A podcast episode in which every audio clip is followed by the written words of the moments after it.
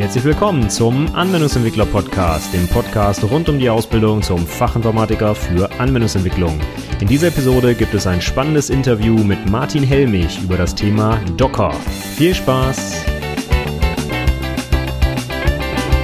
Hallo und herzlich willkommen zur 121. Episode des Anwendungsentwickler Podcasts. Mein Name ist Stefan Macke und heute gibt es ein richtig cooles Interview und zwar zu einem super geilen Hype-Thema, was die Softwareentwicklung und die IT insgesamt schon sehr lange beschäftigt, und zwar die Containerisierung. Heute soll es hier endlich mal um Docker gehen. Bislang habe ich ja noch nie über das Thema gesprochen. Ich habe zwar in den letzten Episoden so ein bisschen über Cloud Computing angefangen, aber Docker habe ich ja bewusst ausgenommen, weil ich wusste, dass ich da noch einen richtig coolen Interviewpartner finde. Und zwar Martin Helmich. Der ist Softwarearchitekt bei Mitwald und auch einer meiner Dozentenkollegen an der PAWT in Fechter. Und bevor ich jetzt noch weiter sabbel, leite ich einfach über zum Interview, denn das wird schon mehr als lang und deswegen viel Spaß und los geht's. Ja, hallo Martin, schön, dass das heute geklappt hat. Schön, dass wir uns so ein bisschen über ein super cooles Hype-Thema, nämlich Docker, unterhalten können. Und äh, ja, wie immer fange ich eigentlich mit so einer kleinen Vorstellung an. Vielleicht sagst du eben ein, zwei Sätze zu dir. Wer bist du? Was machst du so? Genau, ja, ich bin Martin. Ich arbeite als Systemarchitekt bei Mitwald. Das ist ein IT-Dienstleister aus Ostwestfalen, aus Espelkamp. Das liegt ein bisschen abgelegen. Wer jetzt nicht aus der Gegend kommt, äh, kennt das wahrscheinlich nicht. Und ich mache im Moment sehr, sehr viel mit Container-Infrastrukturen, weil wir ja überlegen für uns, wie man da schöne Produkte drauf aufbauen kann. Und da sind wir natürlich auch an Docker nicht vorbeigekommen. Und ja, deswegen freue ich da, ich freue mich drauf, da äh, heute ein bisschen mit dir drüber quatschen zu können. Mhm. Okay, ja, das finde ich auf jeden Fall auch cool, vor allem mit jemandem zu sprechen, der es auch in der Praxis einsetzt. Denn ähm, ja, ich, ich, ich weiß zwar auch so ein bisschen, was Docker ist und wofür man das wohl braucht, aber so richtig jetzt für meinen persönlichen Tagesjob hat sich da äh, noch nicht so der Vorteil herausgebildet. Aber bin ich ganz interessiert zu hören, was ihr denn da so mitmacht. Bevor wir da eigentlich einsteigen, äh, vielleicht noch ein bisschen was zu dir. Wie bist du zur IT oder zur Softwareentwicklung sogar gekommen? Hatte das irgendwie einen Auslöser? Fandest du das schon immer toll oder wie war das bei dir? Ich habe das gemacht, was wahrscheinlich viele gemacht haben, die irgendwie in diese Branche reingerutscht sind. Und zwar habe ich mein Hobby zum Beruf gemacht. Ich habe relativ früh angefangen mit Programmieren, so mit 10, 11, 12 Jahren, irgendwie so einfach so aus Neugier, weil mein Vater auch irgendwie viel am Computer gemacht hat und ich irgendwie verstehen wollte, was er da so treibt. Und dann habe ich immer so nebenbei hobbymäßig so an verschiedenen Projekten gearbeitet und habe dann irgendwann so bei erstbester Gelegenheit, die sich geboten hat, äh, dann auch eine einschlägige Ausbildung und Studium ergriffen. Mhm. Und äh, welche Ausbildung oder Studium oder beides hast du da genau gemacht? Welche Richtung? Ich habe ein duales Studium gemacht ähm, mit einer mit mit mit einer Berufsausbildung zum Fachinformatiker mit Fachrichtung Anwendungsentwicklung und äh, gleichzeitig ein Studium äh, in Wirtschaftsinformatik, was dir ja wahrscheinlich bekannt sein müsste. Äh, daher kennen wir uns ja auch. Und dann habe ich im Anschluss noch einen Master in Informatik oben drauf gesetzt. Hattest du da irgendwie eine, eine Vertiefung oder irgendwie sowas im, im Master? Oder? Das war ein Studiengang der Hochschule Osnabrück, der nannte sich Informatik mit Schwerpunkt verteilte und mobile Anwendungen. Das ist ja, äh, deutet ja schon auf die Richtung vielleicht hin, Web und so weiter und hier noch ein Container und da noch einer? Oder äh, konntest du da irgendwie was mitnehmen tatsächlich? Oder? Ja, es ist ein Trend erkennbar, auf jeden Fall. Ich muss gestehen, als ich selber mein Masterstudium gemacht habe, da ist dieser Container-Hype an den Hochschulen noch gar nicht so angekommen. Ähm, ich bin selber auch erst, ich bin in meiner Masterarbeit angefangen, mich mit Docker zu beschäftigen. Genau. Da habe ich auch erf ja, erforscht, wäre jetzt zu viel gesagt, aber mich so ein bisschen mit Microservice-Architekturen beschäftigt. Das war da auch noch ein relativ neues Thema. Der Prof, bei dem ich die Arbeit geschrieben habe, der, der war da auch erst noch recht frisch in Kontakt mit dem Thema. Und bin dann so in demselben Zuge auch auf Docker gekommen, weil das einfach so zwei Themen sind, die ja ganz gut miteinander Hand in Hand gehen. Mhm. Und dann äh, konntest du tatsächlich äh, was aus dem Master mit in den Beruf nehmen oder hast du sogar ein Thema für die Masterarbeit aus dem Berufsumfeld gesucht oder wie, wie hat sich da das Zusammenspiel dann ergeben? Genau, das Thema der Masterarbeit, das war auch ein rein betriebliches Thema. Da ging es um einen Migrationsprojekt für eine etwas größere Alt-Applikation und das, das Thema der Arbeit war im Grunde, wie man so diese, diese über Jahrzehnte gewachsene PHP-Applikation irgendeine Art moderne Softwarearchitektur überführen kann. Ah, okay. Ja, das ist auch schon mal ein guter Hinweis. PHP, ja, das ist gut. Damit habe ich früher auch mal viel gemacht und äh, PHP und Docker, wie das zusammenhängt, äh, da können wir gleich auch noch mal einmal einsteigen, glaube ich. Heißt das denn, dass du dann im Alltag auch äh, mit PHP hauptsächlich entwickelt, entwickelst oder welche Programmiersprachen setzt du da selber ein? Ich habe früher viel PHP gemacht. Wir haben auch bei uns im, im Unternehmen früher viel PHP eingesetzt. Ähm, mittlerweile arbeite ich eigentlich nur noch mit PHP, wenn sich's gar nicht mehr vermeiden lässt. da mag jetzt so eine leichte Wertung durchschwingen. Ich weiß nicht, ähm, ob man das jetzt so raushört. Ähm, nee, also ich habe ich hab natürlich viel mit PHP zu tun, weil wir halt für unsere Kunden auch so diese ganzen typischen PHP-basierten ähm, Open Source Content Management und E-Commerce-Systeme einsetzen. Ähm, deswegen bin ich so in dieser ganzen PHP-Welt natürlich immer noch so ein bisschen drin für mich selber, so das, was, das, was ich selber so, so programmiere, bin ich meist in den meisten Fällen ja so ein bisschen vom PHP-Zug abgesprungen. Ähm, das meiste, was ich im Moment mache, ist hauptsächlich Node.js mit TypeScript oder Go. So eins von beidem, je nachdem, was für den Anwendungsfall am besten passt. Gibt es da irgendwie eine, eine Präferenz, dass zum Beispiel jetzt äh, gerade zum Beispiel JavaScript oder Go besonders gut zum Beispiel mit Containern zusammenarbeitet oder ist das jetzt nur Zufall? Das ist eigentlich nur Zufall. Ähm, also Node.js funktioniert so in, in Container-Umgebungen eigentlich echt gut. Und ja, bei Go hat man den, den Nutzen jetzt gar nicht so unmittelbar, weil Go sowieso eigentlich sehr, sehr gut darauf ausgelegt ist, dass die Softwareprodukte, die am Ende rauskommen, halt möglichst überall lauffähig sind und man sich jetzt da keine großen Sorgen um Abhängigkeiten machen muss. Also so viele Probleme, die Docker löst, löst Go sowieso auf seine eigene Art und Weise auch schon. Ähm, von daher, wenn man mit Go arbeitet, kommt man eigentlich sogar noch häufig ohne irgendwelche Containerlösungen aus. Ähm, mit Go arbeite ich tatsächlich eigentlich tendenziell am liebsten, weil mir die Sprache einfach gut gefällt. So, da steckt ja auch immer viel persönliche Präferenz, viel persönliche Vorlieben drin und wie produktiv man auch damit arbeiten kann. So, das ist ja eigentlich das Wichtigste bei einer Programmiersprache. Mhm. Ja, das finde ich auch so. Also mal so zu sagen, eine Programmiersprache ist besonders gut oder schlecht, das hängt, glaube ich, auch immer vom Anwendungsfall ab. Ja, das sehe ich auch so. Aber bei PHP kann man, glaube ich, insgesamt sagen, ja, das ist eher tendenziell negativ.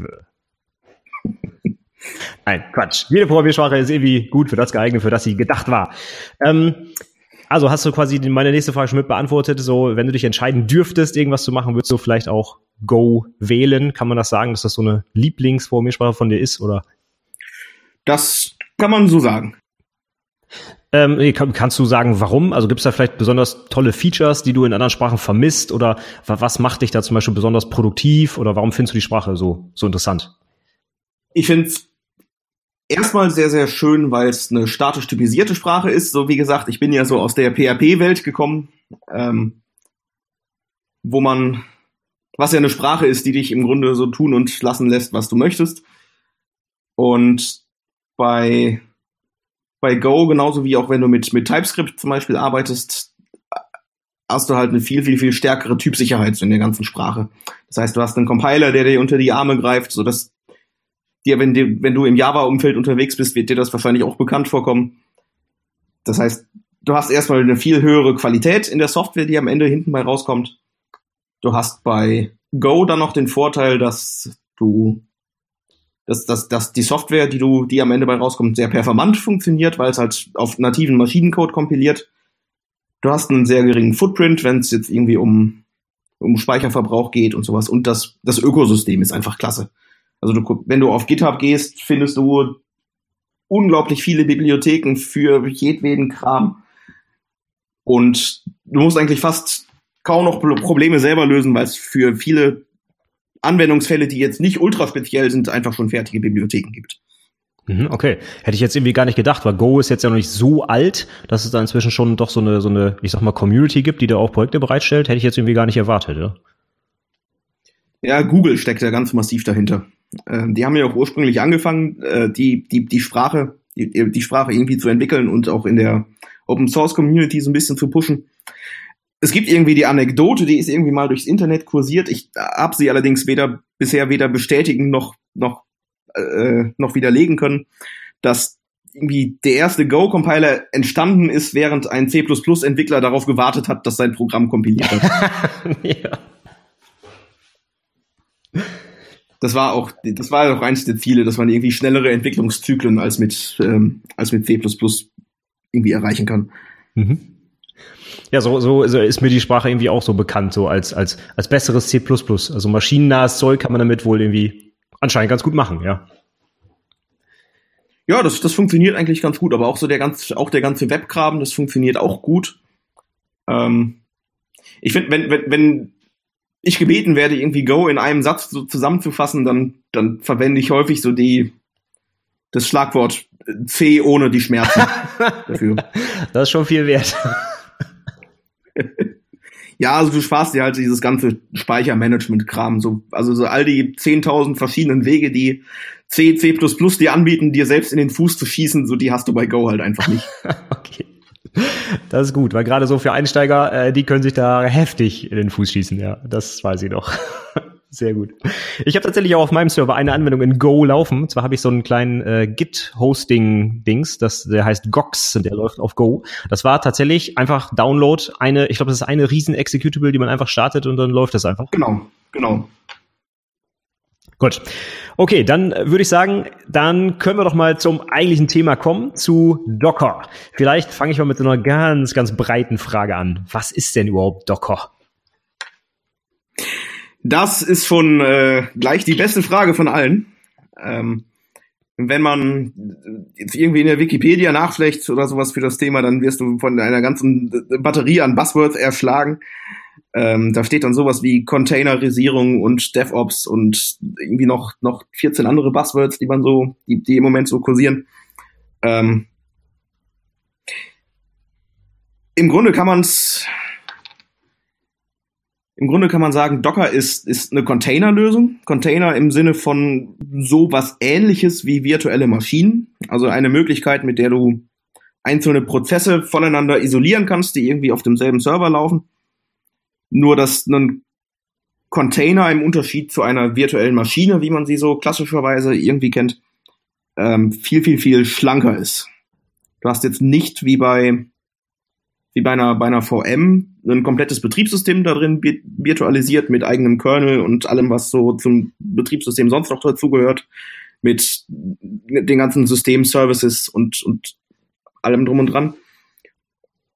Bei Docker ist es so, du hast, du hast eine isolierte Umgebung, in der du in der Regel einen einzelnen Service laufen lassen kannst, wie zum Beispiel einen Webserver oder irgendeinen Applikationsserver oder so, je nachdem. Das ist äh, nur durch die Fantasie begrenzt. Und dieser einzelne Prozess, der kriegt dann seine, seine isolierte Umgebung, in der er sich im Grunde frei bewegen kann innerhalb des Rahmens, den er, den er gesetzt bekommt. So, und das ist im Grunde der Container.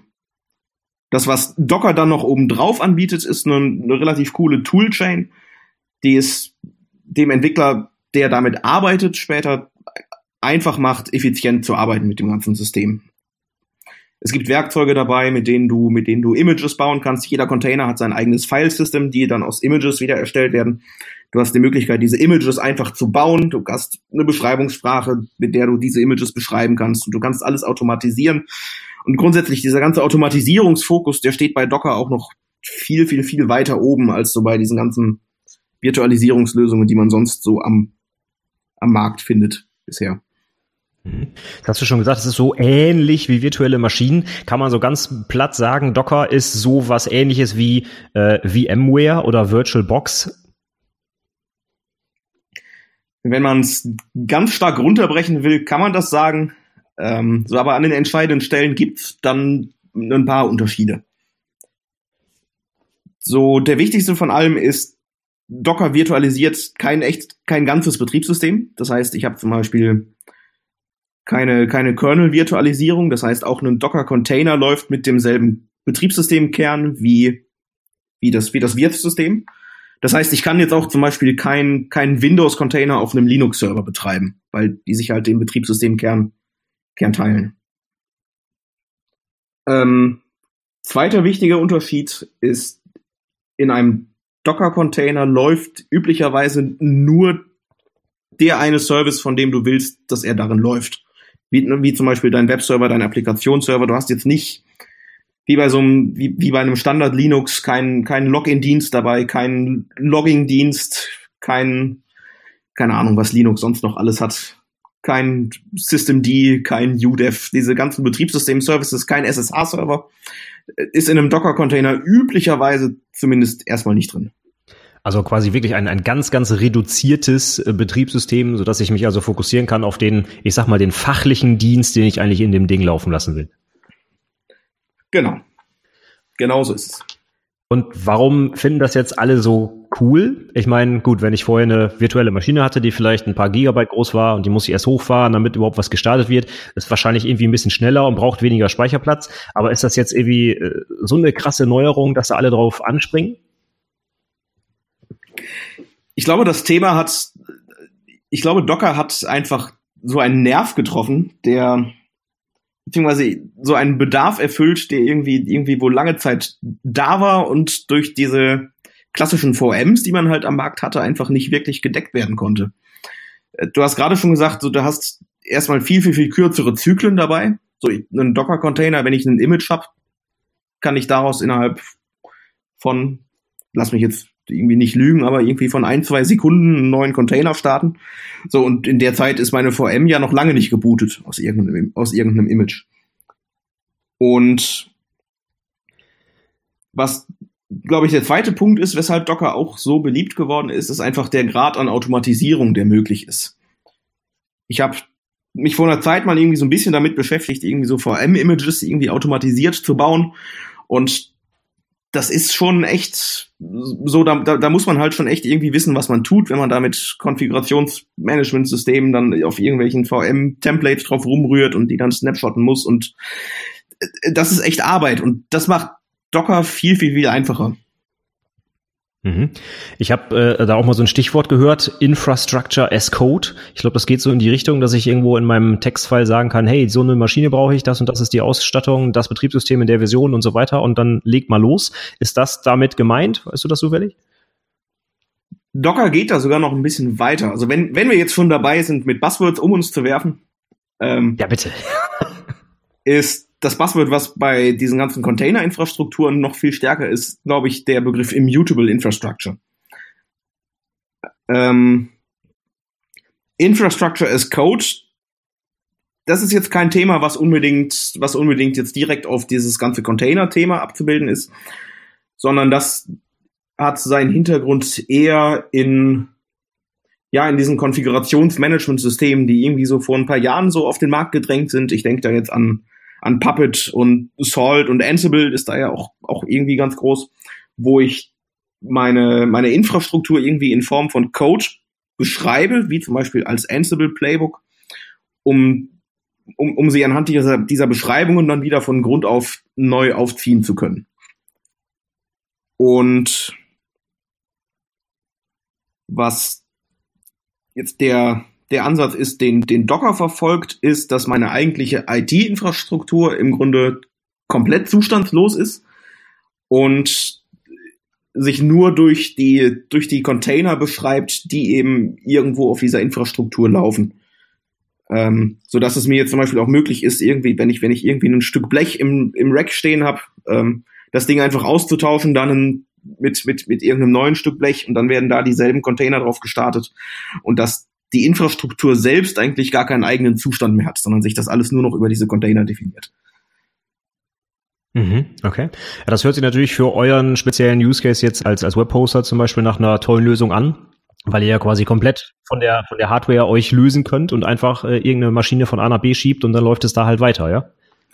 Genau, das ist auch das, was, äh, das ist auch so die große Hoffnung, die wir uns tatsächlich so äh, äh, machen aus dem ganzen Thema, dass einfach der Infrastrukturbetrieb so ein bisschen einfacher wird. So, weil im Moment haben wir halt so die genau dieses, als Kunde kaufst du deinen Server und das ist dann, das ist dann deiner, auf dem du sitzt. Ähm, und diese ganze, diese ganzen Container-Techniken, die machen ja, bieten, bieten noch tatsächlich einige, einige weitere Möglichkeiten, die man, die man dann nutzen kann. Gerade wenn es jetzt irgendwie darum geht, mal schnell irgendwie einen Container von, von einem Stück Blech auf ein anderes zu verschieben oder irgendwie das Ganze in die Breite zu skalieren, jetzt auf die Schnelle. Äh, das, das ist was, wo diese Container-Management-Systeme sehr, sehr, sehr glänzen. Container-Management-System hast du jetzt schon ein paar Mal gesagt. Äh, macht auch Docker das dann noch selbst oder braucht man da so andere tolle Tools wie, ich weiß jetzt nicht genau, ob es das ist, Kubernetes? Genau, wenn du mit Docker-Containern arbeitest, ist es üblicherweise, ähm, üblicherweise so, dass du erstmal auf, auf, ein, auf ein System beschränkt bist. Das heißt, Docker selbst, also die Docker Engine selbst, bietet jetzt nicht die Möglichkeit, Container über irgendwie einen Cluster von Servern zu verteilen. Und das ist dann genau der Punkt, wo solche in der äh, solche solche Software heißt Container Orchestrator, wo solche Container Orchestrator dann zum Spielen kommen. Äh, wie zum Beispiel Kubernetes. Äh, früher gab es noch Docker Swarm, das war ein Produkt von Docker selbst, also quasi so ein Zusatzprodukt zu Docker. Wobei sich auch Docker selbst jetzt mittlerweile auf Kubernetes committed hat. Also Kubernetes scheint irgendwie der große Gewinner in dieser ganzen Nummer gewesen zu sein. Wie kann man sich das vorstellen? Also das ist dann so eine, Software-Suite, wo man dann nochmal sowas sagen kann wie, hey, äh, du hast hier so einen Docker-Container und äh, ich will jetzt einfach mal fünf verschiedene Instanzen lastverteilt irgendwie haben oder, oder was macht das Tool dann für mich? Genau, Kubernetes abstrahiert im Grunde nochmal über deine Infrastruktur hinweg und bietet dir jetzt, bietet dir einen einen Pool aus, aus Rechenkapazitäten, den du vielleicht in deinem Rechenzentrum hast. Das können jetzt drei Server sein, das können 300 Server sein oder so das größte, was ich mal gehört habe, waren irgendwie 5000. Und, und bietet das als einheitlichen Pool an, sodass du es als Nutzer gar nicht mehr siehst, ob hinter diesem Cluster jetzt ein oder tausend Server hinterstehen.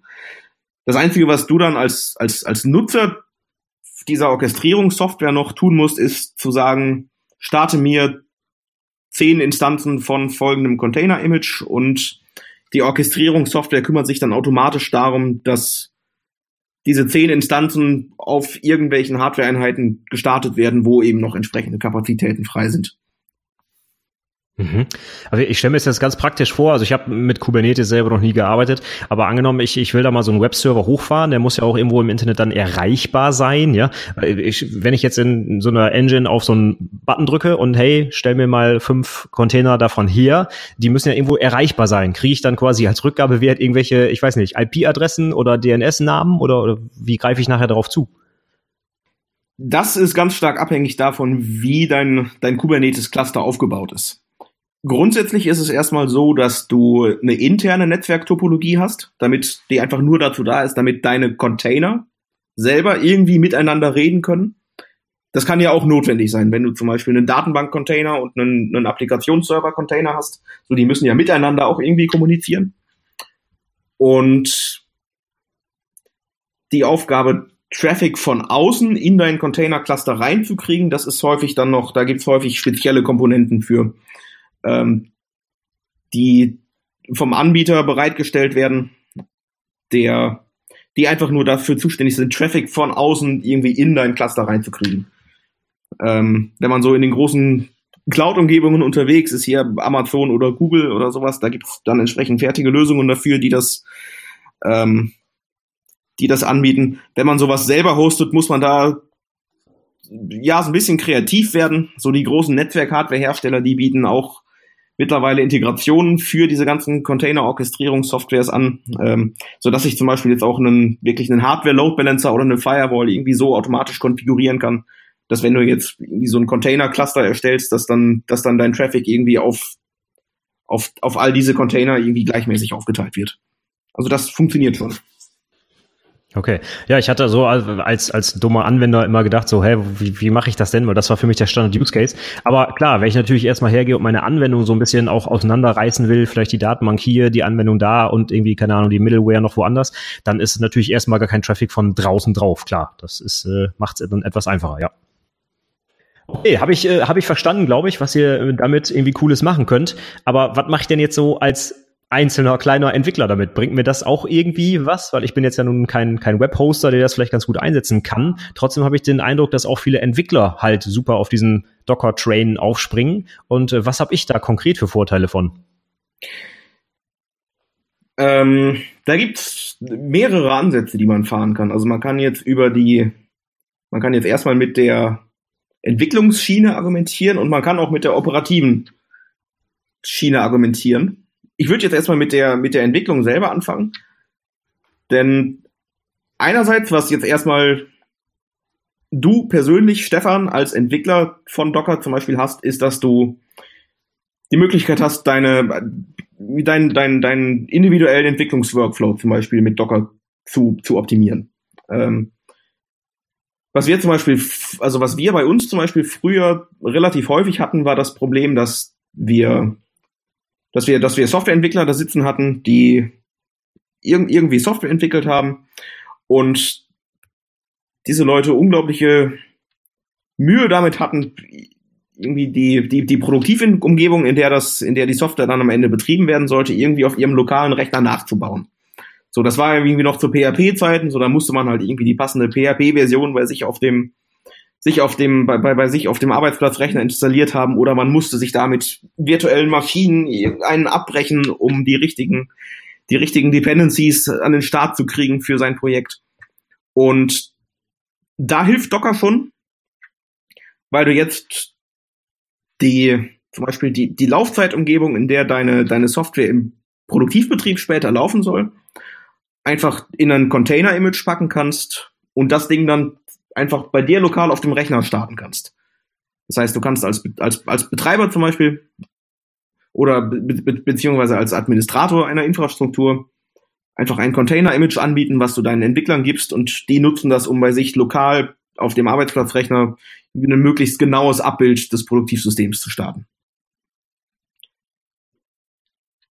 Man kann das Ganze auch andersrum aufziehen, ähm, so dass du als Entwickler selbst einfach definierst, wie hat dieses, wie hat, wie hat die Laufzeitumgebung für meine Applikation auszusehen.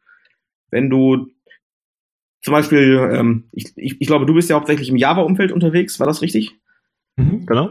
Genau, wenn du zum Beispiel sagst, ich habe ich hab irgendeine Java-Applikation, die braucht jetzt einen Tomcat mit Java 8 oder was, ich weiß, ich habe keine Ahnung, was ist gerade aktuell? 8, 9? ja, irgendwie soweit. wenn, wenn, wenn, wenn du sagst, so meine Applikation braucht jetzt unbedingt einen Tomcat und Java 8, könntest, könntest du deine Applikation einfach in einem Container-Image ausliefern, wo halt genau das drin ist, genau die Abhängigkeiten drin sind, die deine Applikation zum Laufen braucht. Und könntest genau dieses Image jetzt auch im Produktivbetrieb einfach an den Start nehmen. So, entweder, entweder machst du es selbst, wenn ihr jetzt wirklich äh, DevOps nach, nach Lehrbuch machst, macht, oder du übergibst dieses Container-Image an irgendeinen Operator, der das Ding dann in der Produktivinfrastruktur startet und hast auf die Art die, die Garantie, dass die Software im Produktivbetrieb auch genauso läuft, wie du als Entwickler dir das tatsächlich gedacht hast.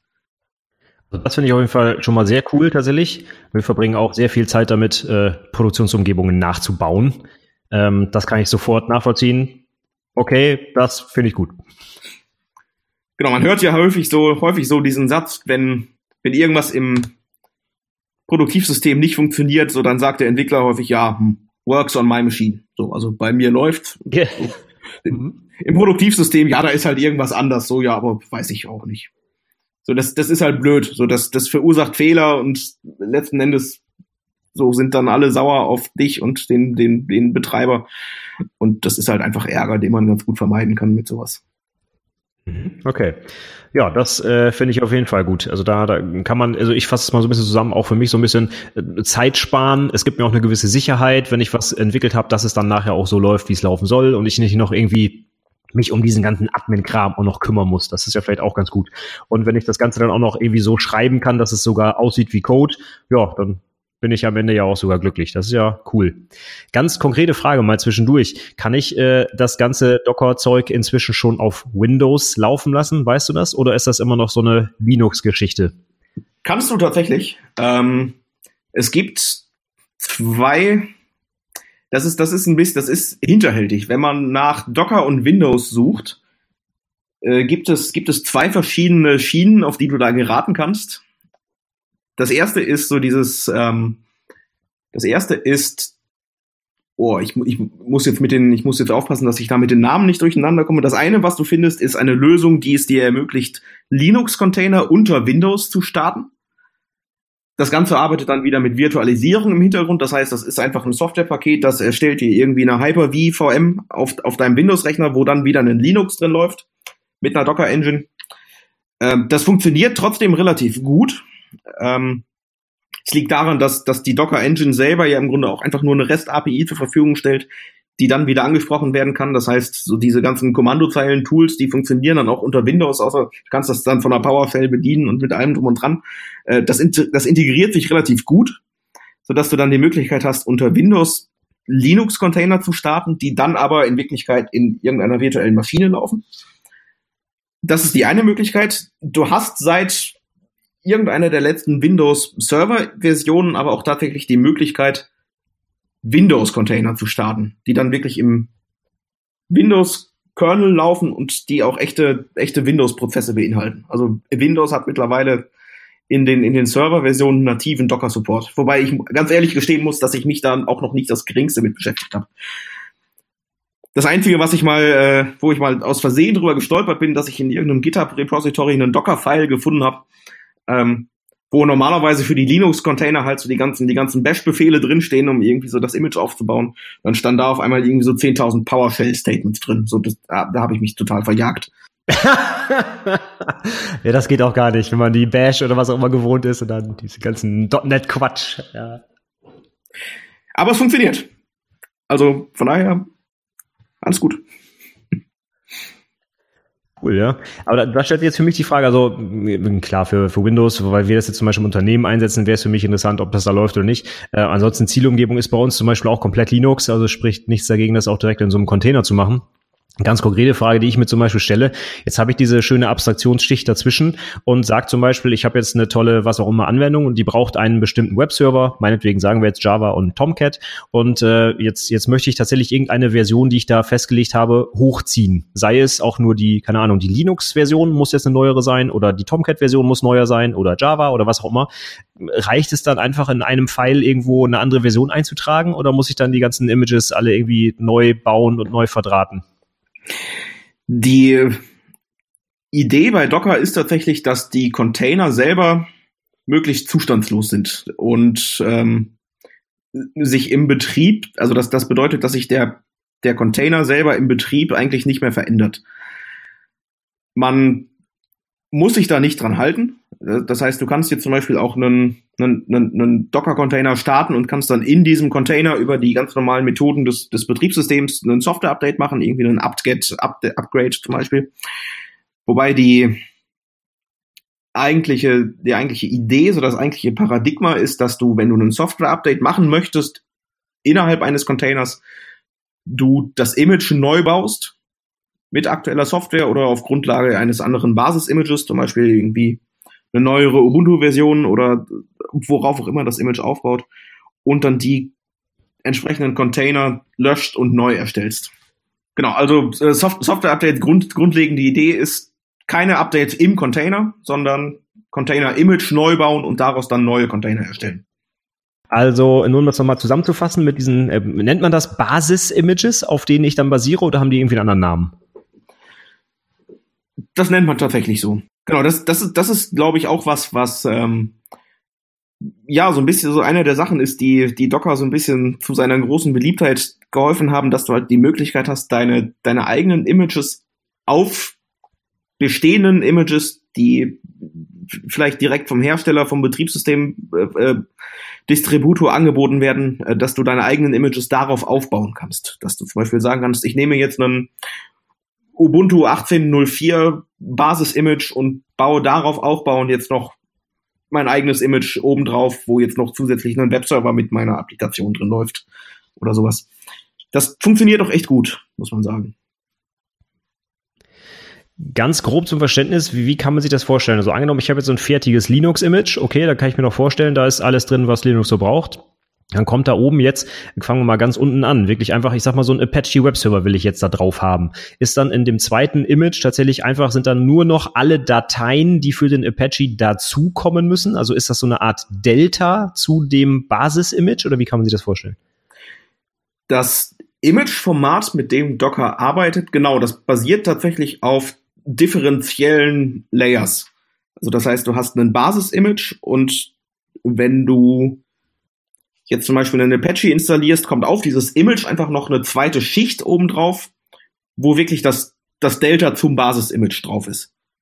Und wenn du dann darauf auf, du kannst darauf aufbauen und dann noch weitere Schichten aufbauen, du kannst dann zum Beispiel in, einem, in einer zweiten Schicht noch deine eigene Applikation wieder da rein kopieren. Und auf die Art setzen sich diese Container-Images aus ganz, ganz vielen einzelnen Schichten zusammen. Und das ist auch das, das, das, das Coole, wenn es darum geht, diese Images zu, zu, zu verteilen. Wenn du, wenn du so ein Image deployen willst, zum Beispiel, ähm, ist Docker selber intelligent genug, ähm, zum Beispiel festzustellen, dass so die letzten verschiedenen Deployment-Artefakte, die du hattest, die letzten Container-Images, die du gebaut hast, irgendwie alle auf demselben Basis-Image aufbauen und überträgt dann nur noch, wenn du zum Beispiel in, in eine Image Registry deine Images pusht, überträgt er nur noch die Schichten der Container, die sich tatsächlich verändert haben. Mhm. Also ich, ich stelle mir jetzt einfach nur so ganz, ganz platt so vor, ich installiere da irgendwo so ein Apache und der weiß dann zum Beispiel unter slash etc muss irgendwie eine Config-Datei liegen und unter slash bin muss das Binary liegen und äh, dann werden die Images on top irgendwie aufeinander ausgepackt, so dass am Ende im, im letzten Image ganz oben einfach das Linux mit den zusätzlichen Dateien von Apache drin liegt, mit den zusätzlichen Dateien meiner Applikation und da wird quasi Schicht für Schicht einfach, ich sag mal ganz blöd, das Dateisystem zusammengebaut, um dann am Ende meine Anwendung drin laufen lassen zu können. Richtig? Genauso ist es. Okay, cool. Ja, da, da würde ich jetzt für mich so ableiten, dass sich dann vielleicht äh, bestimmte Anwendungen oder, oder Sprachen oder wie auch immer für den Einsatz in Docker besser oder schlechter eignen. Denn wenn, wenn ich mir jetzt einfach vorstelle, dass alles, was in dem Image drin ist, halt irgendwie im Dateisystem abgelegt werden können muss, dann äh, gibt es da vielleicht irgendwelche, ja, ich weiß nicht, Plattformen. Wir haben jetzt über Java zum Beispiel geredet oder Go oder PHP oder ich weiß nicht, PHP zum Beispiel könnte ich mir vielleicht sehr einfach vorstellen, weil das sind ja einfach quasi Klartextdateien, die einfach auf der Platte liegen. Aber bei, bei Go zum Beispiel kommt ja ein riesen Kompilat raus. Gibt es da irgendwie ähm, ja, Plattformen, die sich besser oder schlechter für diese Arbeit in Containern äh, eignen oder ist das egal? Also ich muss ehrlich sagen, die, die Plattform, von der ich sagen würde, das funktioniert überhaupt nicht im Container, die habe ich noch nicht gefunden. Ähm, es gibt Umgebungen, wo, ähm, wo man merkt, das funktioniert besser in Containern als so in manchen anderen. Ähm, so bleiben wir mal, bleiben wir zum Beispiel mal, mal beim Beispiel Go. Wenn ich einen, wenn ich eine Go-Applikation habe, da fliegt, da fliegt am Ende ein statisch kompiliertes Binary raus oder das ist dann irgendwie mein, meine Exe-File, die ist irgendwie 100 Megabyte groß oder sowas. Und das Schöne ist, die hat überhaupt keine Abhängigkeiten. So, die ist nicht mal von irgendeiner C-Standard-Library abhängig, wenn ich sie richtig kompiliere. Ähm, das heißt, es muss auch in dem Container-Image selber, außer diesem Binary, eigentlich gar nichts mehr drin sein. So, das macht das Image bauen für solche Go-Applikationen natürlich super einfach, weil ich überhaupt nicht auf irgendwelche Abhängigkeiten Rücksicht nehmen muss. Ähm, generell kann man sagen, so je, je kann man natürlich sagen, so je komplexer der der Software-Stack ist, den du so drumrum laufen hast und deine Applikation, äh, desto mehr Mühe hast du dann auch damit, das Container-Image zu bauen. Aber andererseits, desto mehr Mühe hättest du auch damit, irgendeine VM so zu konfigurieren, dass deine Applikation da läuft. Also das ist jetzt nicht so, dass man da irgendwie mehr Arbeit mit hätte. Ähm, was mir tatsächlich aufgefallen ist, was am so von, von den Sachen, die ich bisher gefunden habe, was am meisten Mühe macht, irgendwie im, im, im Container zu betreiben, ist tatsächlich PHP, weil du bei PHP-Applikationen ähm, in der Regel immer, immer mehrere Prozesse hast, die du irgendwie orchestrieren musst. Bei, bei PHP hast du, du hast ja grundsätzlich den Webserver, sei es jetzt ein Apache oder ein Nginx. Und dann hast du ja den eigenen PHP-Prozessmanager, FPM, ja noch dazu. Und es müssen irgendwie beide Prozesse irgendwie in diesem Container laufen. Und das Ganze muss irgendwie miteinander orchestriert werden. Und das war so bisher das Umständlichste, was mir irgendwie über den Weg gelaufen ist. Also kann man so sagen, ich glaube, das passt ja auch ganz gut zu so einer Microservice-Architektur, dass ich versuche wirklich isolierte Dinge am besten in so einem Container laufen zu lassen, damit ich genau solche Probleme gar nicht habe, dass sie sich äh, vielleicht gegenseitig, ich weiß nicht, blockieren oder Abhängigkeiten haben, um die Prozesse untereinander. Genau. Im Idealfall hast du ja, hast du, hast du schon so eine schöne fertige 12-Factor-App, die sich so nach diesen ganzen Architekturrichtlinien, die sich an diese ganzen Architekturrichtlinien hält, die es eben, die es, die es eben dafür gibt. Ähm, so dass du deine Applikation dann am Ende tatsächlich auch nur dieser eine Prozess ist, der dann eben so sein, sein Port aufmacht, auf den er laufen muss, wenn es jetzt, wenn es eine Web-Applikation ist. Ähm, so dass du das Ding dann einfach in dem Container-Image starten kannst. Und wenn wir jetzt so gefragt haben, was für Umgebungen vielleicht sich gut eignen, kann man, weil du es gerade selber angesprochen hast, mit den Web-Anwendungen, ich höre auch eigentlich fast nur im Kontext von Web-Anwendungen von Docker-Containern. Äh, ist das darauf beschränkt oder kann man potenziell auch irgendwelche, ich weiß es nicht, Desktop-Anwendungen in einem, also Server-Anwendungen dann natürlich in so einem Container laufen lassen? Desktop-Anwendungen sind, ja, das ist, das ist nochmal so eine Sache für sich ich kann jetzt nur für Linux sprechen, wie das unter Windows, also unter Windows habe ich da überhaupt keine Erfahrungen. Ähm, aber unter Linux ist das schon kompliziert genug. Das Problem ist ja so ein, ähm, die Applikation, die in einem Container läuft, die ist ja vom, von dem, von dem Wirtssystem erstmal vollkommen isoliert. Das heißt, du siehst jetzt nicht, du hast keinen Zugriff auf das, auf das, auf das Betriebssystem des Wirts, du hast keinen Zugriff auf irgendwelche Geräte, auf irgendwelche Hardware und genau das ist bei Desktop-Applikationen schon das Problem, weil du ja irgendwie auf den Videospeicher zugreifen musst. Du musst vielleicht auf irgendwelche USB-Geräte zugreifen, du willst Mauseingabe haben und so dieser ganze Kram. Äh, da musst du unter Linux zum Beispiel auf alle möglichen Devices zugreifen, die Docker dir erstmal gar nicht gibt. Und der Trick ist dann, deinen Container, wenn du ihn startest, so zu konfigurieren, dass der, der Prozess, der im Container läuft, dann auch Zugriff auf alle möglichen Hardware-Devices hat, die er braucht das ist so eine Wissenschaft für sich. Das ist auch schon echt kompliziert. Aber es geht. Aber am besten wäre es, wenn ich, äh, ich sag fast mal kurz zusammen, am besten habe ich eine Anwendung, die packe ich in den Container, die starte ich einmal und dann läuft die und da muss ich eigentlich nie interaktiv irgendwas machen, sondern es ist am besten einfach eine Serveranwendung, die auf Requests irgendwie lauscht und das ist eigentlich, ich sag mal, perfekt geeignet für so einen Docker-Container. Genau, also was am besten funktioniert, ist, wenn es halt wirklich irgendwie headless ist. Also wenn es irgendwie eine, wenn es eine Server-Applikation ist. Was man auch häufig sieht, ist, dass, dass zum Beispiel irgendwelche, irgendwelche Kommandozeilen-Tools als Docker-Image Image gebaut werden. Ähm, so, da hast du jetzt nicht diesen typischen Server-Applikations-Use-Case, dass du halt einen Prozess hast, der ständig läuft, der dann Anfragen beantworten muss. Aber wenn es zum Beispiel irgendeine Kommandozeilen-Applikation, die in Java geschrieben ist, zum Beispiel, da hast du ja grundsätzlich erstmal die gleichen Herausforderungen, weil die auch ihre Abhängigkeiten hat, vielleicht bestimmte Bibliotheken braucht, vielleicht eine bestimmte Laufzeitversion hast, äh, äh, äh, voraussetzt. Und auch das kann man über Container zum Beispiel lösen, indem du ein Container-Image baust, was per Kommandozeile einmal gestartet werden kann, dann irgendwie seinen Job macht und dann sich dann wieder beendet. Also so für typische, typische Batch-Jobs oder sowas, das, das funktioniert auch. Das heißt also, ich starte eigentlich nicht das Programm, sondern ich starte über die Kommandozeile den Container, der dann hochgefahren wird, das Programm ausführt, mir den Output liefert, den Container wieder runterfährt und das sieht so aus, als würde es quasi on the fly laufen, ja? Genau. Und das Schöne ist, so ein Container startet da tatsächlich so schnell, dass du da in der Regel gar nicht was, gar nichts vermerkst. Ja, sehr krass.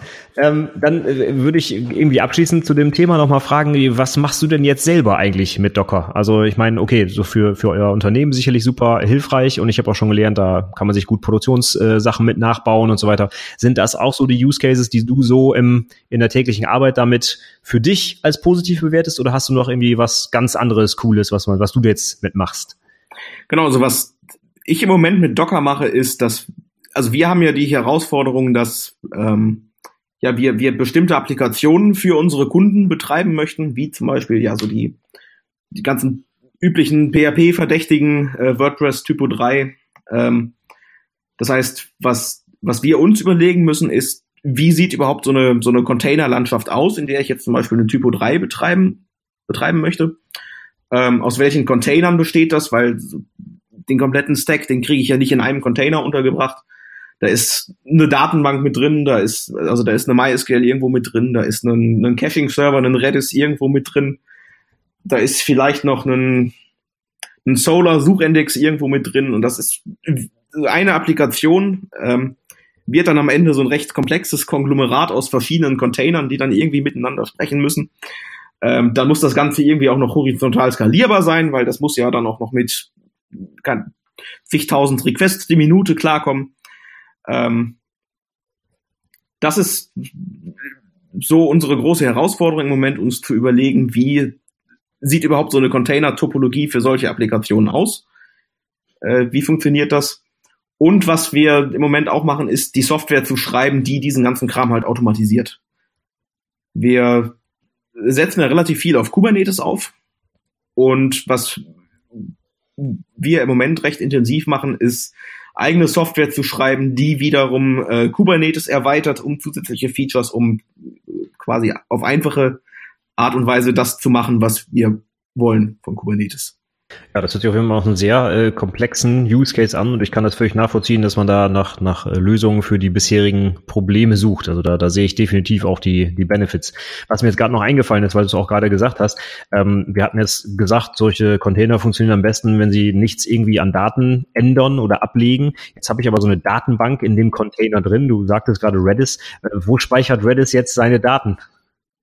Kubernetes bietet eine bietet, bietet Integrationen für verschiedene, verschiedene Netzwerk-Storages an. Ähm, das ist dann so ein Punkt, wo Theorie und Praxis häufig auseinanderlaufen. Weil wenn du jetzt wirklich Microservices nach Lehrbuch machst, heißt es halt, ja, deine Container müssen zustandslos sein und persistente Daten sind, sind schlecht und böse. Und in der Praxis sieht es dann halt doch wieder anders aus, weil so äh, Hand aufs Herz, irgendwo müssen die Daten ja gespeichert werden. Und ähm, Kubernetes wählt da auch so ein bisschen den pragmatischen Ansatz und, und bietet dir als Nutzer auch tatsächlich die Möglichkeit, persistenten Speicher zu integrieren in deine, in deine Infrastruktur. Die Herausforderung dabei ist, dass du dich in so einer Container-Infrastruktur ja auf einem, in einem, einem sehr, sehr dynamischen Umfeld bewegst. Das heißt, auch einen, auch einen Datenbank-Container, der jetzt in diesem Moment auf einem ganz bestimmten Stück Blech gerade läuft. So, das kann sein, dass der in einer halben Stunde auf einmal woanders läuft. Und dann musst du natürlich zusehen, dass die Daten für diese Datenbank dann auch irgendwie mitkommen. Was dann tatsächlich der Weg ist, um sowas zu lösen, ist, dass du mit irgendwelchen Netzwerk-Storages arbeitest. Ähm, das kann im einfachsten Fall irgendwie ein irgendein, irgendein NFS-Share sein, auf dem deine Daten zum Beispiel liegen, wobei ich das jetzt nicht empfehlen möchte. Also man sollte keine MySQL-Datenbank aus einem NFS-Volume betreiben. So, das, das, das macht keinen Spaß. Ähm, so, aber das kann zum Beispiel sowas sein wie, wie irgendwie ein Netzwerk-Block-Device, so wenn du in der, in der Cloud bist, zum Beispiel irgendwie ein, ein EBS-Block-Device oder ein, wenn du es wenn selber hostest, ein Ceph-Device oder ein Ceph-File-System. Also Kubernetes hat irgendwie eine Liste von, von allen Storage-Anbietern, die es irgendwie unterstützt, sei es jetzt Cloud-basiert oder zum selber hosten. Das sind irgendwie 20 verschiedene Storage-Lösungen, die da, die da unterstützt werden. Also das ist tatsächlich ganz also sehr vielfältig. Und wie kann ich mir das in dem Container vorstellen? Ich habe jetzt angenommen, so ein Container, da ist jetzt diese Redis-Datenbank drin und äh, sage ich dir dann quasi einfach über irgendeinen Docker-Skript, Mensch, wenn du deine Daten speicherst, dann nutz aber bitte diesen externen Speicher, den ich dir noch irgendwie ins Filesystem mounte oder wie sieht das dann aus? Oh, uh, das ist schön. Das ist für den, also wenn, wenn, wenn du einem Container ein Netzwerk-Filesystem unterschiebst über Kubernetes, ist das für den Container selber total transparent. Der sieht das als, der sieht das als Dateisystem, was jetzt genau wirklich dahinter steht, äh, kann der Applikation, die im Container läuft, eigentlich relativ egal sein. Ja, jetzt, jetzt, also du hast gerade schon so, so ein paar Sachen angesprochen, so Zustandslosigkeit dieser Services wäre irgendwie ganz cool und äh, ja, so persistenter Speicher ist zumindest auch eine Herausforderung, muss man sich auf jeden Fall drum kümmern. Gibt es noch irgendwie andere ich sag mal jetzt, ich will nicht sagen Nachteile, aber vielleicht irgendwie Probleme, die sich in der Praxis ergeben, wenn man jetzt einfach mal eben auf Docker umsteigen will? Genau, gerade wenn du gerade wenn du im verteilten Umfeld arbeitest, also wenn du jetzt wirklich einen, einen, einen Kubernetes Net, äh, Kubernetes Cluster zum Beispiel an den Start kriegen willst, das ist die ersten Schritte sind da relativ einfach gemacht, weil es halt auch fertige Setup-Skripte gibt, die dir irgendwie so ein Cluster aus dem Boden stampfen. Ähm, Nichtsdestotrotz gibt es natürlich dann viele Fragen, die du irgendwie klären musst, so im weiteren Verlauf so eines Projektes. Storage ist eins davon, das heißt, du musst dich irgendwie um eine, eine effiziente Storage-Architektur kümmern, so damit du halt auch persistenten Datenspeicher für deine, deine ganze Infrastruktur irgendwie vorhalten kannst. Netzwerk ist das zweite Thema, äh, geht so ein bisschen mit Storage einher. Netzwerk-Storage braucht, also braucht natürlich auch performantes und geringen, also Netzwerk mit geringen Latenzen, damit das Ganze irgendwie so funktioniert. Was dann noch die nächste große Frage ist, ist, wie kriegst, wo wir vorhin schon kurz drüber gesprochen haben, wie kriegst du Traffic in dein Cluster rein? Also so dieses typische Ingress-Routing. Ähm, machst du das über irgendeinen Software-Load Balancer? Kaufst du irgendeinen Hardware-Load Balancer ein, den du jetzt mit Kubernetes integrierst? Machst du das über einen Cloud-Provider, wenn du, wenn du in der Public Cloud unterwegs bist?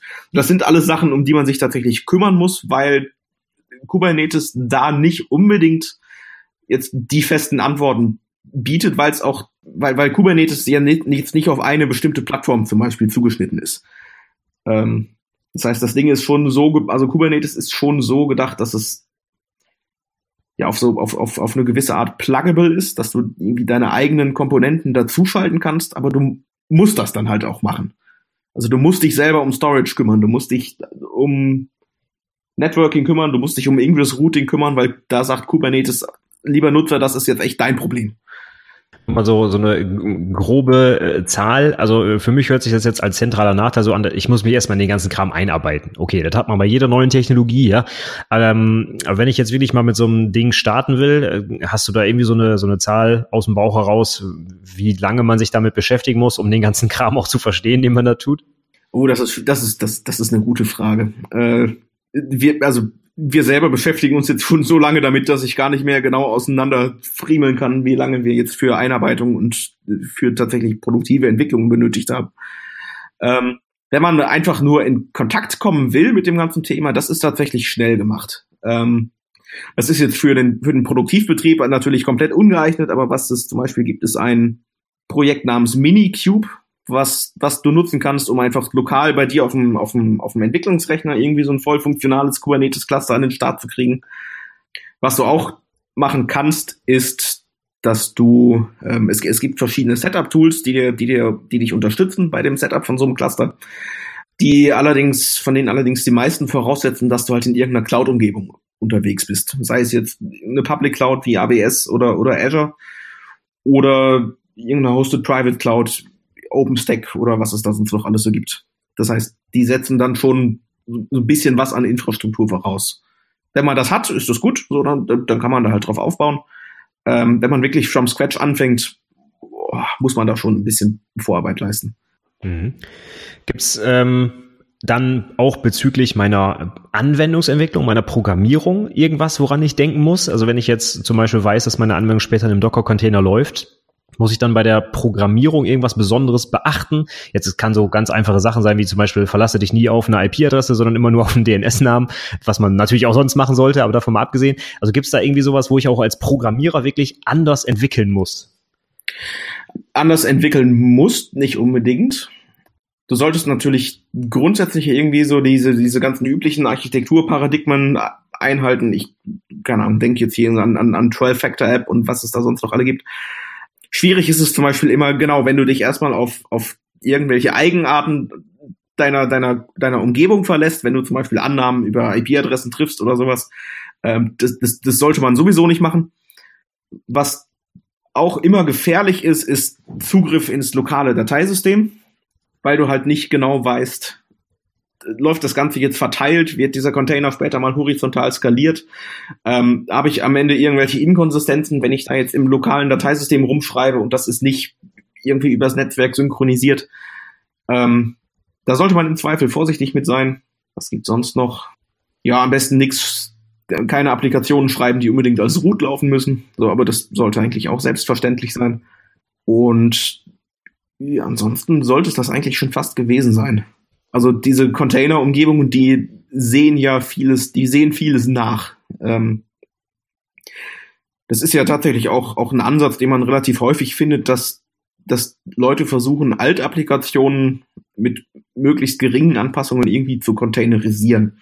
Und in vielen Fällen funktioniert das tatsächlich auch ganz gut, weil du halt im Container die Möglichkeit hast, so alle, also viele Eigenarten der Laufzeitumgebung, in der so ein, so, so ein Altprogramm vielleicht vorher gelaufen ist oder sowas, irgendwie gut abbilden zu können. Jetzt mal losgelöst von irgendwelchen IPs oder sowas. Ich hätte jetzt eigentlich erwartet, jetzt kommt das Antwort, na klar, du musst als Microservice-Architektur jetzt von nun an nur noch arbeiten. Aber das ist offensichtlich dann nicht so. das ist natürlich am besten. Ähm, aber das ist jetzt nicht unbedingt ein Muss, wenn, wenn du mit Container arbeiten möchtest. Unabhängig davon sind, sind Microservices und Container natürlich zwei Sachen, die so ganz gut miteinander funktionieren oder anders, anders formuliert, wenn du, wenn du mit Microservices, äh, wenn du, wenn du jetzt mit Microservices arbeitest, machst du dir meistens auch eine große Freude damit, wenn du auch das Ganze irgendwie über, in Containern deployst am Ende. Aber der Umkehrschluss ist jetzt nicht unbedingt immer gültig. Okay, ja, das äh, war für mich schon relativ viel Input. Das fand ich schon mal sehr spannend. Äh, eine Frage habe ich aber noch. Docker ist jetzt so der Platzhirsch bei den Containern. Aber gibt's überhaupt realistisch eine Alternative? Ich weiß, dass es noch andere Containerdienste gibt, aber ähm, wenn ich jetzt in das Thema einsteigen will, sollte ich lieber gleich auf Docker setzen oder gibt's ernstzunehmende Alternativen? Genau, Docker ist ja so ein bisschen der de facto Standard im Moment. Es gab vor einer Zeit äh, nochmal ein alternatives Produkt, das hieß Rocket geschrieben einfach nur RKT. Wobei ich jetzt auch gestehen muss, ich habe da jetzt länger nichts mehr von gehört. Also das ist so aus den äh, aus der öffentlichen Präsenz so ein bisschen so ein bisschen verschwunden. Deswegen bin ich mir da nicht ganz sicher, wie, wie da so der, der ob das, das Projekt noch am Leben ist. Was es ansonsten noch gibt in Richtung Container ist sowas, sind solche Lösungen wie, wie, wie LXC, LXD, ähm, wobei die tatsächlich auch einen anderen Architekturansatz verfolgen. Also ich habe ja, ich habe ja vorhin gesagt, Docker verfolgt so ganz stark dieses ein Service pro Container Prinzip, dass du halt zum Beispiel nur deinen, nur deinen Webserver oder nur deinen Applikationsserver im Container laufen hast und sonst nichts. Bei LXC ist das Ganze ein bisschen anders, weil LXC tatsächlich versucht, ähm, ja im Grunde ein, ein komplettes Betriebssystem minus dem Kernel im Container zu betreiben. Also da hast du dann wirklich einen, einen System D und einen Journaling-Server und einen Logging-Dienst und einen SSH-Server und alles Mögliche im Container laufen. Also die Dinger verhalten sich dann noch eine ganze Ecke mehr wie eine VM, als das zum Beispiel ein Docker-Container tut. Ja, die meisten davon habe ich auf jeden Fall noch nie gehört. Also scheint Docker das Wichtigste zu sein. Das ist schon mal gut. Ja, super. Also von meiner Seite aus haben wir das Thema Docker dann äh, hervorragend bearbeitet. Also meine Fragen wurden komplett geklärt. Äh, das fand ich schon mal sehr hilfreich und vor allem haben mir auch die Tipps gefallen, so was ich persönlich mit Docker tatsächlich dann auch noch anstellen kann, auch wenn das Unternehmen das vielleicht noch nicht eingeführt hat oder keinen keinen Sinn darin sieht. Also von daher erstmal vielen Dank, hat mir äh, viel Spaß gemacht und ich habe da einiges mitgenommen. Ich habe jetzt zum Abschluss des Gesprächs noch mal so ein paar allgemeine Fragen. Und ähm, wir sind ja hier, oder wir, ich mache hier so einen Podcast für äh, Auszubildende und von daher ist meine Frage auch an jeden Gast immer, ob du selber irgendwas mit der Ausbildung von Entwicklern Nachwuchs zu tun hast oder ähm, ja, ob du eher so der, der Architekt im Elfenbeinturm bist. Das ist jetzt da äh, schon äh, sehr suggestiv gestellt, die Frage. Ähm, ja, so eine Selbsteinschätzung ist immer schwierig. Ich glaube, wahrscheinlich behauptet keiner von sich, jetzt im Elfenbeinturm zu sitzen. Nee, tatsächlich, also äh, Ausbildung ist, ist bei uns schon irgendwie so ein bisschen so, so Gemeinschaftsaufgabe. Ähm, ich bin da jetzt in der wirklich strukturierten Ausbildung von, von, von, ähm, von Auszubildenden gar nicht so tief integriert bei Mitwald. Was aber jetzt natürlich nicht heißt, dass ich jetzt nicht ab und an mal irgendwie, keine Ahnung, äh, einzelne Trainingsblöcke so innerbetrieblich mache, die jetzt aber nicht unbedingt jetzt nur auf Auszubildende äh, zugeschnitten sind, sondern das, das ist dann eher so aufs gesamte innerbetriebliche Weiterbildungsprogramm zugeschnitten.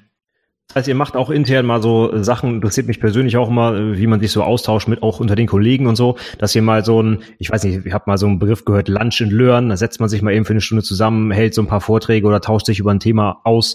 Äh, macht ihr sowas auch bei Mitwald oder? Das ist witzig, dass du fragst danach tatsächlich. Äh, wir haben gerade wann war es? Heute ist Dienstag, gerade vor vorgestern am Samstag äh, einen Barcamp gemacht intern.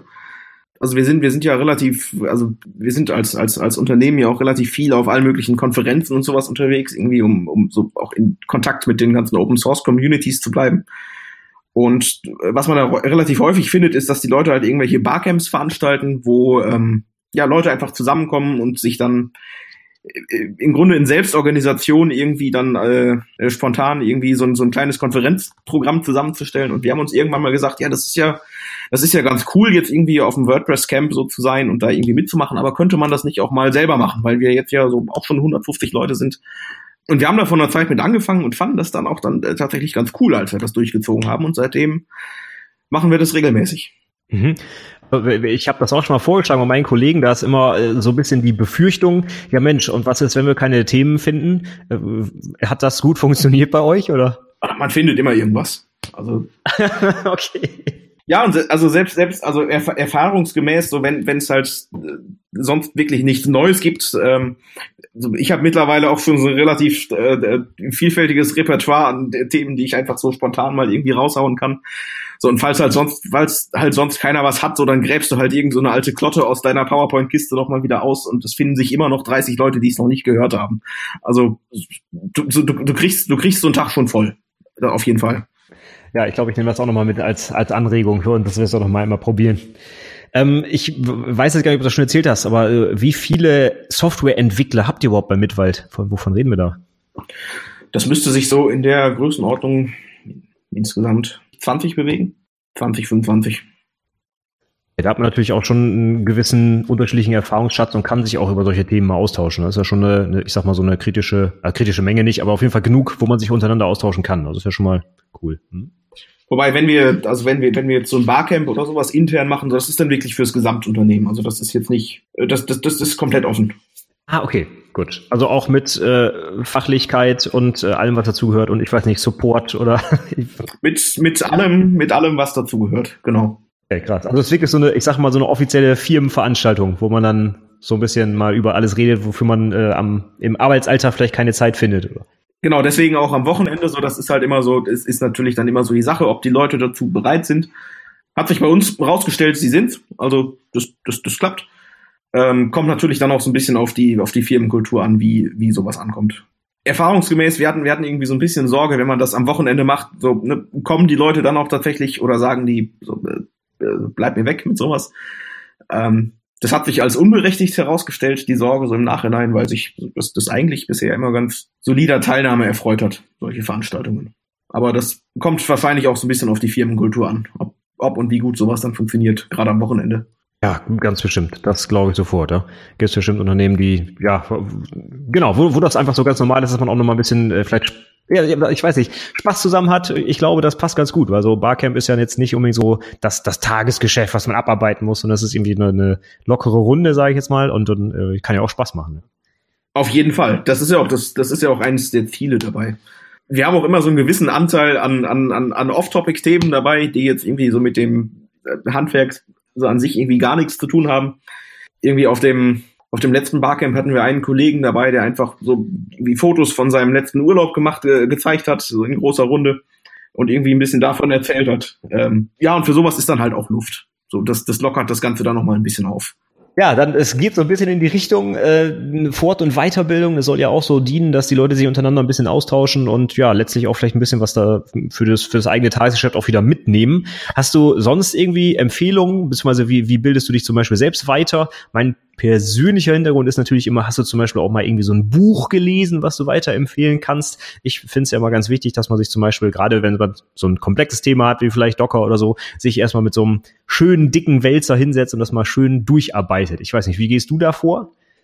Komplett anders, tatsächlich. Ich, ich muss jetzt, ich muss jetzt leider gestehen, ich bin, jeder, jeder Mensch lernt ja irgendwie anders am besten. Und ich bin selber überhaupt nicht der Buchlerner was ich mache, wenn ich mich, wenn ich mich in irgendein neues Thema einarbeiten möchte, ist, dass ich, dass ich einfach anfange irgendwo mit. Und das fängt meistens irgendwie damit an, dass ich vielleicht mal irgendwie das, das Tutorial durchklicke, irgendwie so vom, vom offiziellen Projekt. So habe ich mit Docker tatsächlich irgendwann auch mal angefangen, so seinerzeit. Und äh, dann, dann versuche ich von da an irgendwie auf eigenen Beinen weiter zu, zu humpeln, dann meistens. Und äh, versuche dann äh, quasi hands-on mich irgendwie in so ein Thema einzuarbeiten äh, ich habe für mich selber gemerkt, das funktioniert für mich besser, als wenn ich jetzt irgendwie ein Buch durchexerziere.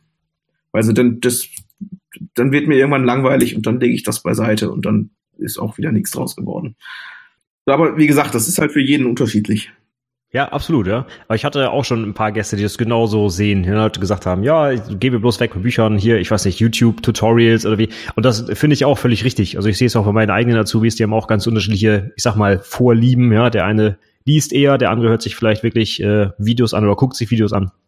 So, absolut. Ich, ich will das gar nicht in, in Frage stellen, sonst was. Also ich bin eher so der klassische da muss man noch mal ein Buch drüber gelesen haben, dann kennt man sich auch aus. Äh, für mich funktioniert das immer ganz gut. Ja, aber schön zu hören, dass das äh, auch anders geht auf jeden Fall. Hm. Sehr gut, aber trotzdem noch eine konkrete Frage zu einem Buch. Ich weiß nicht, vielleicht hast du ja irgendwann mal ein Buch über IT gelesen, vielleicht wurdest du im Studium gezwungen, hast du vielleicht irgendwie so ein, ein All-Time-Favorite, wo du sagst, Mensch, hier, jeder IT-Azubi oder Anwendungsentwickler-Azubi muss das Buch gelesen haben. Wenn ich mich auf eins festlegen müsste, dann würde ich fast sagen Clean Coder von Robert Martin. Aber Clean Coder, ja, nicht Clean Code, sondern diese, dieses zweite Ding von ihm, ja? Genau. Ähm, das fand ich tatsächlich ein sehr schönes Buch, gerade weil es jetzt, weil es, weil es sich, weil es sich nicht auf nicht auf irgendwelche irgendwelche fachlichen Kenntnisse oder sowas oder sowas bezieht, sondern einfach so auf die persönlichen Eigenarten, die man ja als als professioneller Softwareentwickler irgendwie an den Tag legen sollte. Ich weiß nicht, kenn, kenn, kennst du das Buch oder? Ja, ich habe es tatsächlich auch gelesen, ja. Ich habe jetzt gerade, äh, also Clean Code, dann Clean Coder und jetzt gibt's ja noch Clean Architecture, hat er jetzt gerade rausgebracht vor hm, zwei, drei Monaten oder so. Das ist eigentlich runtergeladen, aber noch nicht gelesen. Ähm, aber das steht als nächstes dann an, ja. Ansonsten von, von Uncle Bob lese ich äh, grundsätzlich alles. Da ist er hier der Meister. Ich will alles weiterempfehlen. Auf jeden Fall. Auf jeden Fall. Sehr schön. Okay, dann äh, hätte ich so als, als letzte Frage eigentlich nur noch, ob wir vielleicht irgendwas vergessen haben. Willst du noch irgendwas erzählen zu Docker, zu, ich weiß es nicht, Clean Coder oder sonst was? Oder sind wir sonst durch mit den Themen? Ich glaube, wir haben das Thema ganz gut erschlagen. Also ich habe jetzt zumindest nicht das Gefühl, dass irgendwas total Wichtiges auf der Strecke geblieben wäre. Okay, das freut mich. Sehr gut. Ähm, ja, dann zuletzt die wichtige Frage, wenn Leute mit dir Kontakt aufnehmen wollen, weil sie noch mehr über Docker lernen wollen oder sich bei Mitwald bewerben oder wie auch immer, wie können sie dich am besten erreichen? Äh, genau, ich habe eine Webseite, da äh, würde ich dir einfach nochmal den Link schicken, dass du das irgendwie beim Podcast oder so mit verlinken kannst. Genau, ich habe ansonsten noch ein Gitter-Profil, wenn man, äh, äh, falls die Leute mal schauen wollen, was ich irgendwie äh, so programmiere, wenn ich irgendwie gerade nicht beim Mitwald sitze, da sind irgendwie so ein paar Hobbyprojekte äh, drauf. Und genau, falls jemand jetzt sagt, Mitwald klingt total geil, da will ich unbedingt äh, mal reinschauen, äh, kann ich da natürlich auch noch einen entsprechenden Link zur Verfügung stellen. Perfekt. Magst du trotzdem noch mal einmal die äh, Websites nennen? Denn es gibt auch viele Leute, die hören das bestimmt nur und gehen dann gar nicht auf die Shownotes. Aber wenn sie das trotzdem dann eintippen wollen, wie lauten denn die Links? Oh je, genau, da kannst du äh, gucken auf www.martin-helmich.de dann auf github.com slash martin-helmich Genau, und für die Leute, die sagen, Mitwald klingt total geil, ich will mehr wissen, äh, karriere.mitwald.de. Okay, dann haben wir eigentlich alles, was wir wissen müssen. Ich hoffe, du kriegst noch ein bisschen Feedback vielleicht zum Podcast. Also ich habe mich äh, sehr gefreut, dass wir uns so lange, so intensiv über Docker unterhalten haben und auch die ganzen anderen Themen. Also für mich war es wirklich sehr spannend. Ich habe viel mitgenommen. Ich hoffe, das geht den Zuhörern auch so. Und äh, ja, da bleibt mir eigentlich nur noch zu sagen, vielen Dank, dass du dir die Zeit genommen hast. Und ja, danke für das interessante Gespräch. Ja, dafür nicht. Sehr gerne, Stefan. So, das war mein Interview mit Martin Helmich. Ich hoffe, es hat dir genauso gefallen wie mir. Ich habe einiges mitgenommen rund um Docker. Ich habe es bislang noch nicht selber in der Praxis eingesetzt und mir einfach auch nur theoretisches Wissen dazu angeeignet. Und ich fand es sehr interessant zu hören, was ein Mann der Praxis damit denn im täglichen Geschäft macht. Also mich persönlich hat's viel weitergebracht und ich fand, es war ein sehr angenehmes Gespräch. Ich hoffe, du konntest auch einiges mitnehmen.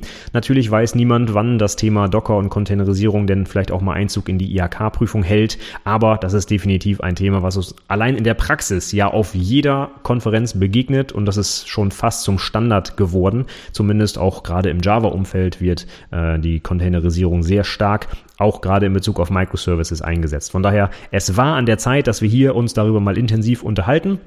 Und ich finde, das hat heute sehr gut geklappt. Ähm, wir freuen uns natürlich auf dein Feedback. Also wenn du noch irgendwelche Fragen hast, Anregungen, egal ob an mich oder an Martin, dann schreib uns gerne an. Die Show Notes zur Episode, wo du uns auch kontaktieren kannst und die Kontaktdaten auch findest, die sind wie immer zu erreichen unter anwendungsentwicklerpodcast.de slash 121 für die 121. Episode, die das hier heute war. Wir würden uns über dein Feedback freuen. Also ja, hau in die Tasten und schreib uns deine Kommentare. Wir freuen uns darüber. Da wir meine angepeilte Zeit von einer halben Stunde heute weit überschritten haben, was auch überhaupt nicht schlimm ist, denn das Thema ist ja wirklich super spannend, ähm, höre ich jetzt aber auf zu quatschen und wir hören uns dann beim nächsten Mal. Also vielen Dank fürs Zuhören und bis zum nächsten Mal. Tschüss!